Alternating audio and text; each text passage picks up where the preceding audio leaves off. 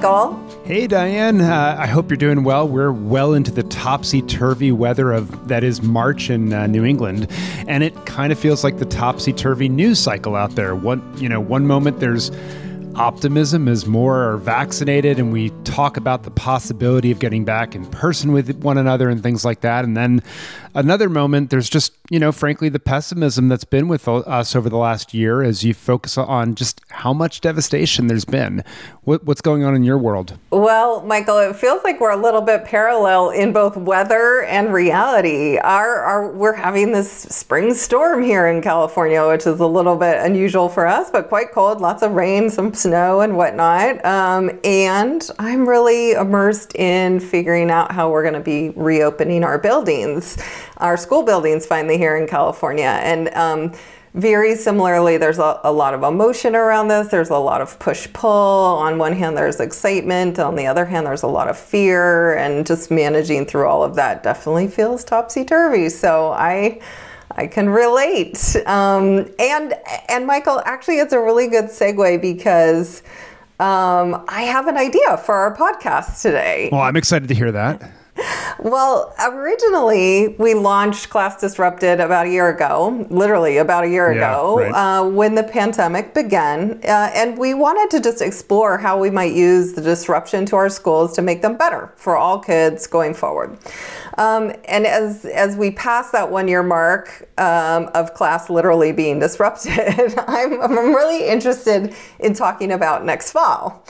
And I, I know that okay. seems I know I know that seems crazy to think so far in the future, and for the last year, most of us can't think past past tomorrow. But, you know, one of the primary concepts in education is this idea of backward planning. And it comes from this approach to lesson planning called understanding by design. Uh, any teacher who's been trained in the last 30 years knows Grant Wiggins and Jay McTighe, and this idea that um, you, you have to, if you want to ensure that all your students will meet their ultimate learning goals, you need to know what those goals are before you start. You need to know how you're going to know if the kids meet them. And you, you have to build a backward plan of all your activities, experiences in your course to get those outcomes. And so, my view, Michael, is if we're not thinking about the fall right now, if we're not setting goals and expectations, we're not going to be planning appropriately and engaging in the right behaviors to get us where we need to go. So, what do you think? Let's do it. I love this topic. I uh, look totally agree with you that we need to plan with the end in mind, uh, not just as Wiggins and McTighe would say, but frankly, you know, Stephen Covey, who talks about how to be successful as a person in life, right? Start with the end in mind and, and, and work backwards yeah. from there to help know what you need to prioritize and what is less important and not let the urgent take over uh, your entire life, right? Which is so easy to do. And, you know, as I think about it, uh, so much I think of the rush over the past year has been just responding to the next thing in front of you rather than exactly. stepping back and saying, okay, we have some understanding of the currents going on right now. Fall is a great, I think, sort of timeline for us to put in the sand and say, let's backwards plan from there, understanding what are the outcomes uh, and, and, and what, what state do we want schools to be reopening in, in effect, uh, in the next school year. So, my off that, Diana, what if we put some structure around it and think about the five or so outcomes that schools should expect as of the start of school in the fall, and then identify what needs to be happening leading up to that first day so that they can be true? Start from there. I think that sounds great. Um, I'm going to call it Diana Michael's top five. and uh, I'm going to kick us off uh, with number one, which it feels um, just foundational, quite frankly, because we still will be in a pandemic in the fall, even if it's improved. So I'm going to start us off with health and safety. Um, and, and specifically, I think the outcome we need to be aiming for for the start of next school year is that all school buildings need to be fully open, Michael. And and you know that sounds maybe kind of silly, like duh, of course, but I don't think that's a foregone conclusion in everyone's mind. So I think we should put a stake in the ground around that. Students need to be attending in person full time, and you know, this one's pretty easy to measure. You, yep. you can know if the building's open and the kids are easy there. Easy to make a smart goal around this one. Yep. Exactly. Um, but it also really necessitates some planning and activity now in order to meet it. And and specifically, I think there's a couple of areas we should talk about. Uh, first, vaccines. Um, I don't know if you're noticing this, Michael, but I certainly am as the educators in our network are getting vaccinated. Vaccines are a, game changer here. and, um, you know, both mentally in terms of the feeling of comfort and safety and security. Um, but I think there's still a lot of work to be done to make sure everyone actually is getting vaccinated across the country from an educator perspective.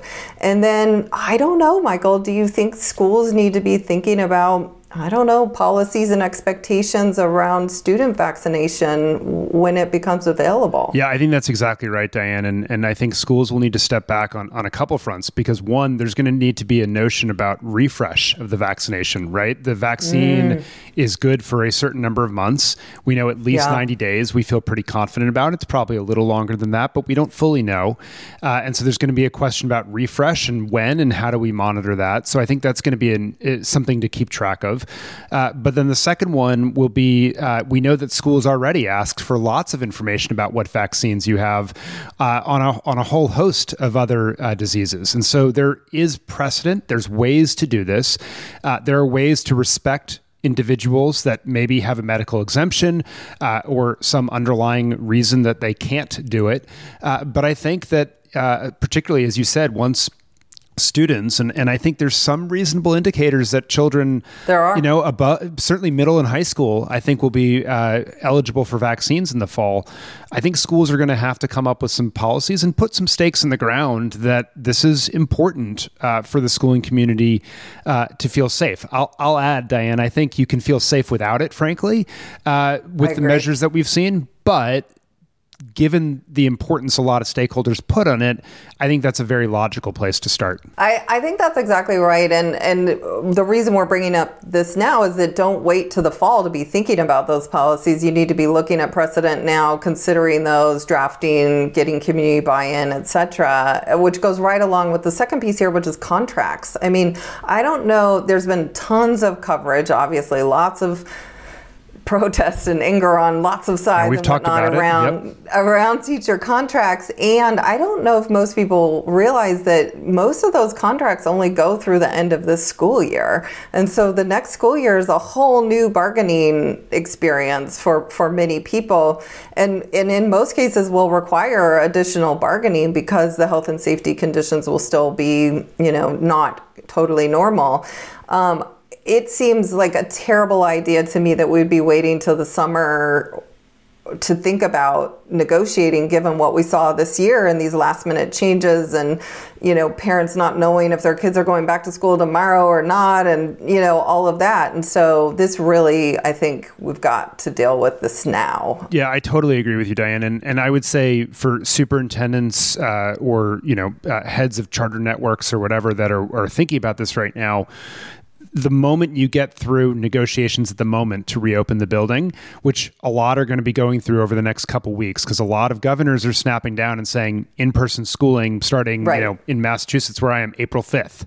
Uh, so that happened to us in Washington last week as well. Exactly. Right. That, I mean, yep. by the way, that seems to be a common date, and I'm not quite sure why that is, but it, it does seem to be a common date across the country.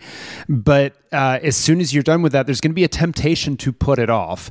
I would say take your breath, take your moment, and then get right back into it the next week preparing for the fall because you're right. If you wait to the summer, it's just one more logistical thing that I think is going to hold you back from the conversation I'm excited for us to turn to when we get into our our next re, uh, you know things that schools ought to be planning for, which is really what's the look and feel of the school going to be, you know, the actual student experience itself. But there's no question schools are going to have to think about the contracts. They're going to have to put guidelines around spacing. CDC will have something to say with this. Just uh, you know, just uh, over the week weekend. Uh, Fauci made the uh, statement that the CDC may be rethinking its six feet guideline and move to a three feet, uh, which uh, at least my read of the evidence would seem to be more in line with what we're seeing from the research as a safe uh, space, and all of a sudden would give schools the capacity uh, to to have full classes uh, in person.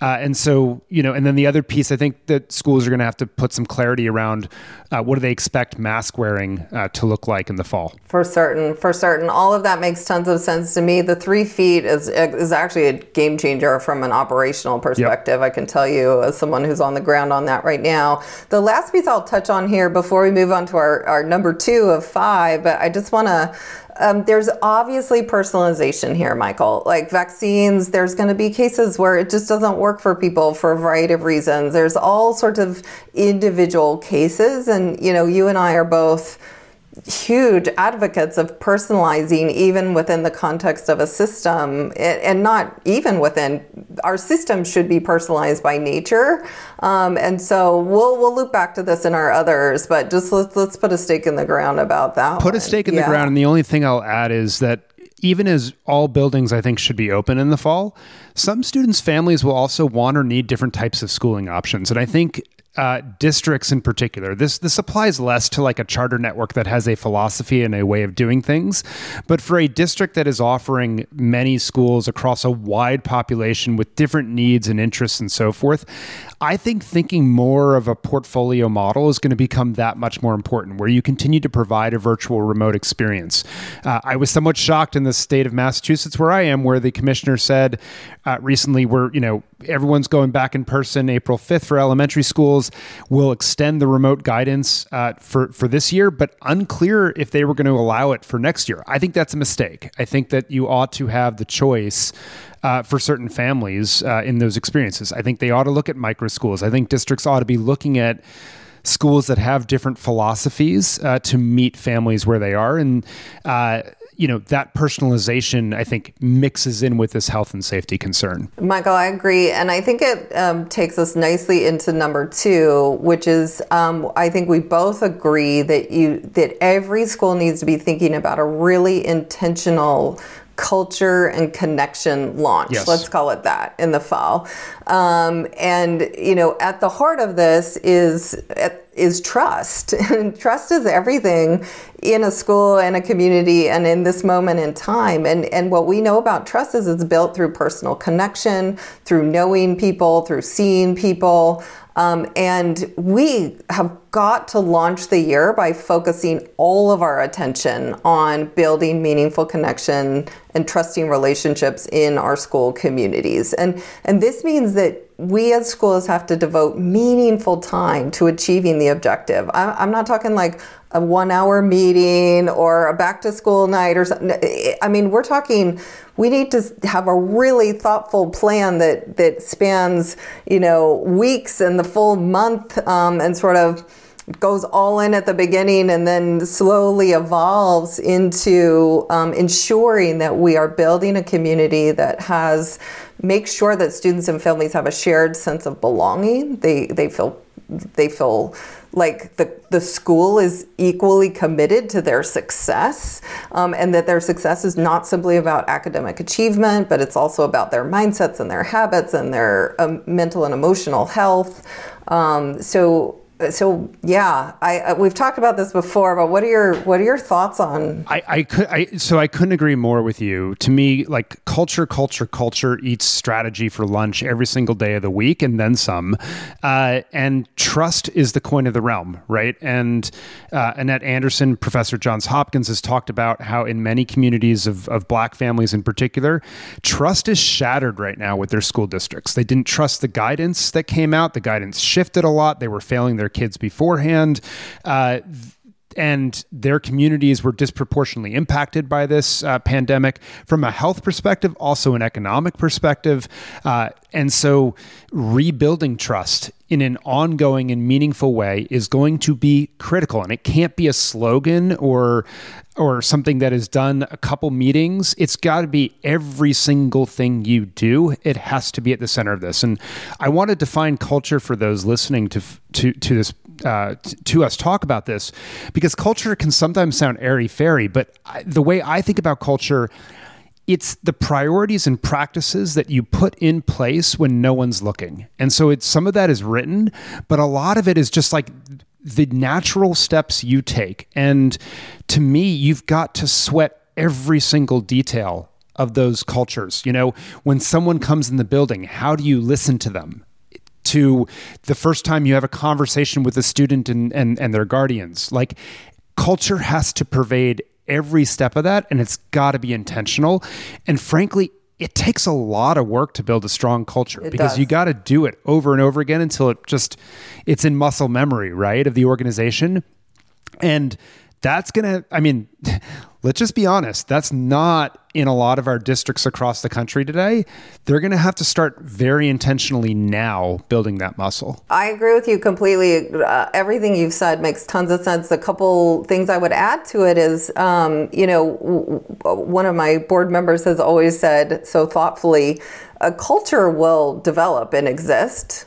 The only question is, is it the one you want? So well said. And and and you know, I think that it's very weird the way people are going back this year. There's a huge opportunity for a reset of culture, and quite frankly, this is this is one of the opportunities coming out of the pandemic because I don't think a lot of school cultures were built on shared values and beliefs around families and students before, and I don't think they had language. You know, these are the features of culture that we often uh, hang our hats on, and, and traditions and rituals that reinforce those values and make them more than a slogan. And um, so I, I think there's a huge opportunity. I think there's some real resources people have to draw upon. This is where we should be looking at the science of human development and learning. We should be looking at trauma informed practices. Um, you know, to support the emotional and mental health of everyone in the building, but most, you know, our kids clearly. And so, um, big resources, but it's going to have to be intentional. People are going to have to really focus their energy here. Yeah, Diane. And one, one thing you just said in terms of the rituals and practices and traditions you put in place,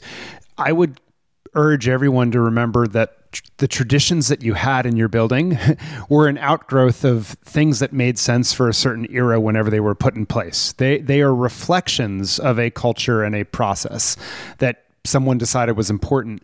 We're in a different circumstance. You have different students from the ones you probably had 30 years ago when a lot of those traditions were created.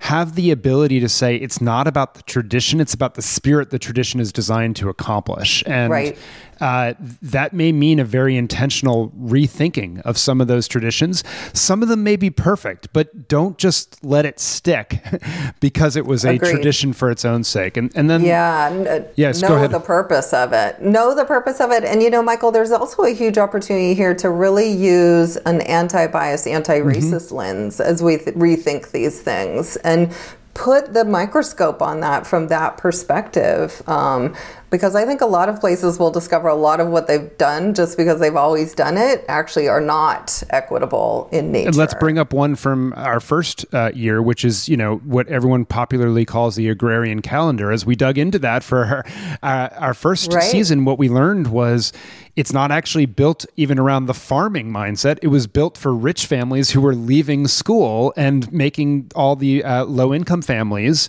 deal in effect. Exactly. And that's a tradition that uh, I would argue didn't have much purpose back then, but has certainly outlived it now, right? And so uh, I'll, I'll, give you a second one, which is you know, there's so much conversation right now of learning loss.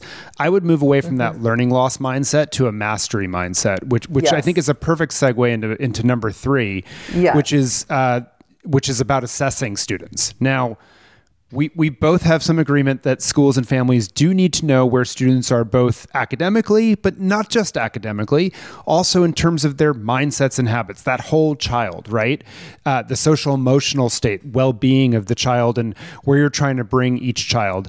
And I, I would go so far as to say over the course of the first month of, of return, you know, schools ought to establish simple protocols to figure out where each child is in their building. And it should be shared with students and families so it's super transparent. It should be worked in partnership so that parents can understand what are you trying to learn and frankly how can i contribute to your understanding of where my kid is um, and i would just say we're not talking about like day one landing in a seat and giving a multiple choice test exactly. that's not what we're talking about when we say assessment not at all, Michael. And, you know, people might be sort of looking skeptically right now and saying, Are you sure you're speaking for you and Diane? We think she's like the anti assessment lady, which is, is a bad rap I get because it's not true. I actually deeply value and appreciate assessment. Um, and I think this gives us an opportunity, this moment, to do the, the type of assessment that is meaningful and useful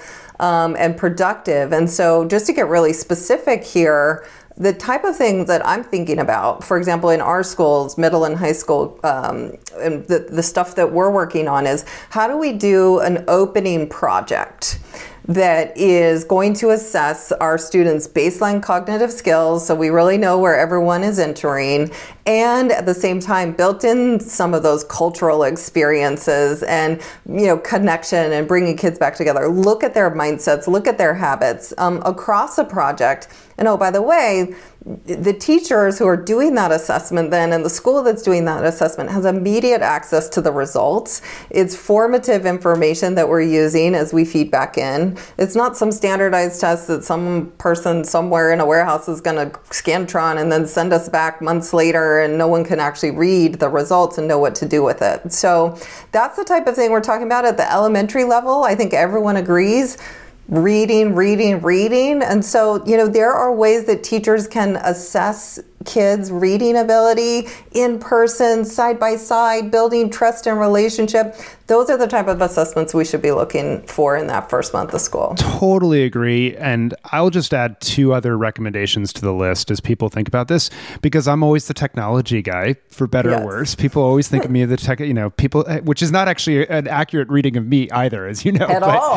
At but, all. but people think of me that way. So it's fine. I'll lean into it on this one, which is um, you know, for the reading records, right? Uh, there are some tools out there. Amira Learning, uh, for example, or using Soapbox Labs with uh, with uh, our friend Larry Berger at Amplify, uh, mm-hmm. that can do this in automated ways, so that teachers can do what I would lean into for number two, which is spend time in conversation with your yes. students, one on one, small group conversations. Have dialogue to learn what did you do during the time? Where are you? Uh, uh, and, and not just academically, but from a social emotional standpoint, but also academically. Like, uh, you know, I think it's interesting as as Khan Academy uh, and our friend Sal there has launched Schoolhouse.world, which is a very cool tutoring site. Uh, right. The way that they verify tutors is through very simple uh, verbal explanations on video that the community then can vet. And there's another school that I love up in New Hampshire, uh, the Virtual Learning Academy Charter School. It's a mastery based school and the, the, teachers there, a lot of their assessments for mastery are just a five minute conversation about the concept yeah. because it turns out after about 30 seconds, you kind of know if the kid understands the concept or not. And so, mm. Conversation is a huge way to tackle this, also. It's also such a great segue into our fourth point, which is personalization. And, you know, personalization pulls on so many of the things we've already talked about, Michael. This idea that, um, first of all, it's a it's an asset based approach to thinking mm-hmm. about learning versus deficit. So you talked about this negative narrative around learning loss. We've we've talked about that extensively here. It flips it and says, you know, what is a child actually bringing bringing and oh, by the way, why don't we ask them what they're bringing, what their strengths are, what they've learned, what they care about? You know, we've spent all this time assuming what they don't know or lost this year. What about what they gained? And how do you get to that? Through conversation, through asking, which is relationship building, which allows you then, then you're going to have to personalize because all kids are not going to need the same thing. And that's always been true, but it will never be more true than this year, Michael, that all kids really will need need personalization. And so, you know, we need to have, I think the goal by the end of next school year is that all of our students are on track in their learning. And imagine that because that's never been the case. So, wow, if we hit that, that would be phenomenal, right? Um, but, but it's not credible to think that that's going to happen in regular classes during the regular school day without anything different happening. And so, Talk about how we need to be thinking about personalizing. Yeah, so so a couple thoughts, Diane, and one is uh, first for schools, and, and this might be 4A, if you will, which is decide what really matters in the teaching and, and, learning curriculum. Like, decide what students really need to master. It's not every single standard or concept no. that has been listed. And the way I would think about it personally is a combination of what's important uh, for a prepared student in your community and what concepts will directly impact future learning, right? And so it yes. turns out that if you look at the math curriculum, for example, it's heavily scaffolded on previous learning, but not every concept actually matters for future ones. The ones that don't, I would ask yourself very seriously, is this important? And that that may be right. controversial in certain circles, but I, you can't do everything, nor should you. And this is actually a really good opportunity to say, okay, first we're going to understand what the students bring. That's going to help us understand what to build off of. And that's going to also understand then if we start from our end of what's really important from our perspective. Right then we can say what really matters, you know, uh, what gaps do matter, and we can focus in on those as opposed to every single one. I agree with you, Michael. And one interesting way to think about that is what would close doors for kids later on if they don't know it or they don't have it or they don't have the skill. And that's like a, a real focusing, narrowing way to consider when you know people are personally tied to all of these different stat you know standards and facts yep. and info and projects and activities you, you got to let go of some of those and think about what what's going to close the door so sadly for me that means algebra will stay but uh, but that's a larger conversation for when colleges rethink what what, what matters. But I'll, I'll, just some examples here that I think uh, we're starting to see about how to do personalizing well. Frankly there's been some really encouraging news in the last uh, week or so with two studies coming out of Chicago from Saga Education uh, around tutoring uh, that has bolstered learning for high school students that a lot of people say uh, some people say are are beyond repair. Well, it turns out you can move them with just simple tutoring from yes. uh, from tutors that have just recently graduated college, so they don't have a lot of experience. It's possible, which I think is really exciting. Uh, I'll, I'll, give you uh, two others. Um, what Cleveland is doing, I think, with micro schools, not just to have a place right now for uh, students to learn, but they're starting to talk about how do we keep using micro schools as places for students to do peer to peer learning, for example, yeah. and catch up in that way. I think that's really exciting. Uh, and then a third one, uh, I pulled this from an Education Week article that I thought was interesting uh, about three districts doing different approaches to catching up. And uh, this was Ector County, Texas. Um, they said the school district has added 30 additional additional days to the end of the uh, uh, uh, calendar, which seems to be, by the way, happening in a lot of districts across yes. America right now. And I have some concerns about that, I'll say, because I'm worried that it's just going to be more of the same in those right. 30 days. But they intentionally said we're not just going to do the same thing we've done. We're going to take a page from Public Impact, which is a gr- nonprofit group out of North Carolina that has long talked about how do you extend the reach of great teachers, uh, and they're going to increase the number of students who have access to the district's strongest teachers, their so-called master teachers, uh, with support of college students, likely in a competency-based model, as opposed to delivering the same content for all students. I think that's intriguing. I'll give you yep. a fourth one. I lied, um, which is this is where you can use technology not to try to boil the ocean, but to just help with the content yes. pieces so that you can do more uh, uh, in your in-person time with each other focused on the application and projects and feedback that really get you your bang for your buck. And michael you're leading us right into number five. I couldn't agree more on that. Um, you know the adaptive technology around literacy and numeracy uh, you know it's really effective. Kids use it. It's really effective. And it requires a technological infrastructure that we've long talked about. And I'm getting nervous that as we start to move back into buildings, we are going to lose focus on accomplishing what I think is a very straightforward goal that we have to hit as a nation, which is we've got to make sure that broadband, there's universal access to broadband and one to one devices for every child in this country Michael, we can never lose students and families again. Literally, we can't even access them. We don't even know how many of them, and they have no means of contact and connection and ongoing learning, which, you know, our data data life is growing more and more digitally dependent every day. It's a huge equity issue.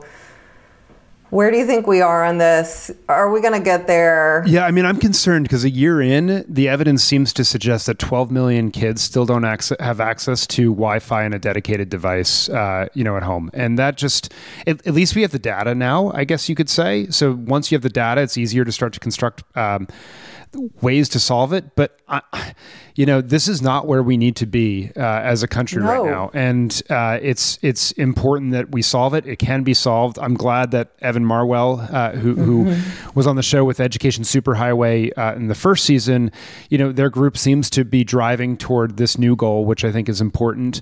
The other thing I will add in terms of the uh, losing connection with families there are so many cool apps out there now um, that do simple text messaging uh, in mm-hmm. different languages to parents and guardians to just figure out what's going on to yes. make sure that they get basic messages that they are in touch with the schooling community um, and I, I, you know th- that's very low hanging fruit because uh, you know while there are huge gaps in the devices and Wi-Fi needed to really do good online schooling when when mm-hmm. you're in there most people do have a, simple cell phone for the text messages. And so to at least create that connectivity at that level, that feels like incredibly low hanging fruit.